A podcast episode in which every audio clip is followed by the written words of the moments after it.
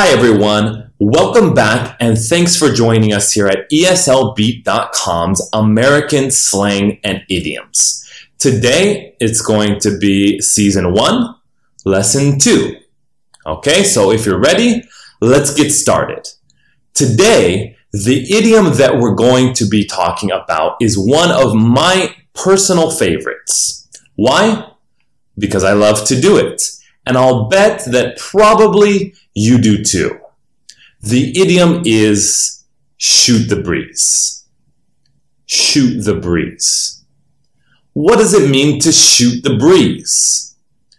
Everybody knows that shoot is the verb that we use for a gun. Shoot a gun. But what about shoot the breeze?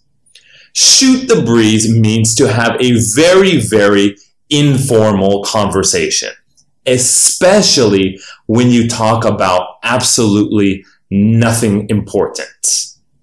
So, for example, usually before we start the meeting, we shoot the breeze for about 20 minutes. Okay, so here we wouldn't be talking about work, we would talking about casual things like your family, your hobbies, what did you do last weekend. This is shooting the breeze. Another example. I saw Janine at the supermarket and we shot the breeze. Shot the breeze. So past tense of shoot is shot. One more example for the future. Tomorrow I have a vacation, so I'm going to do nothing but shoot the breeze all day with my family. This is shoot the breeze, talking about nothing in particular. So please go and do this for your homework. So that was our idiom for the day, to shoot the breeze.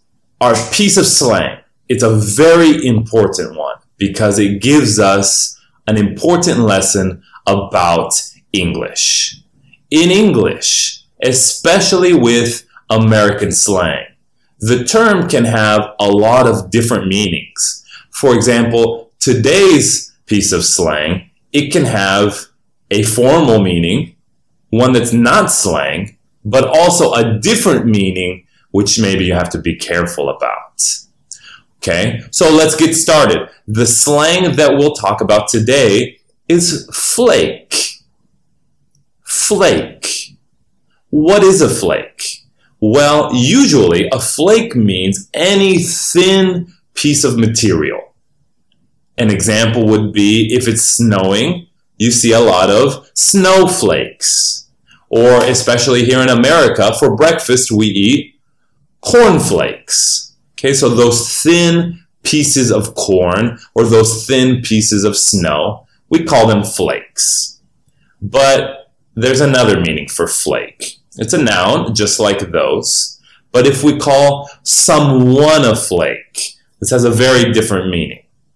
If you call someone a flake, this means that that person makes a lot of promises that he doesn't keep, or he makes a lot of plans, but he often cancels them. This kind of person is called a flake. Okay, so let me give you some examples. I like Bob, but he's kind of a flake. This means I like him, but I don't like how he's always canceling his plans that he makes with me. Or another example. I don't think we should give the promotion to Janine because she's a flake. Maybe she's a good worker, but she's always saying she will do things and then she doesn't do them. Okay, we can also make this a verb to flake. I had plans today with Steve, but he flaked. Okay, in the past tense, it would be flaked.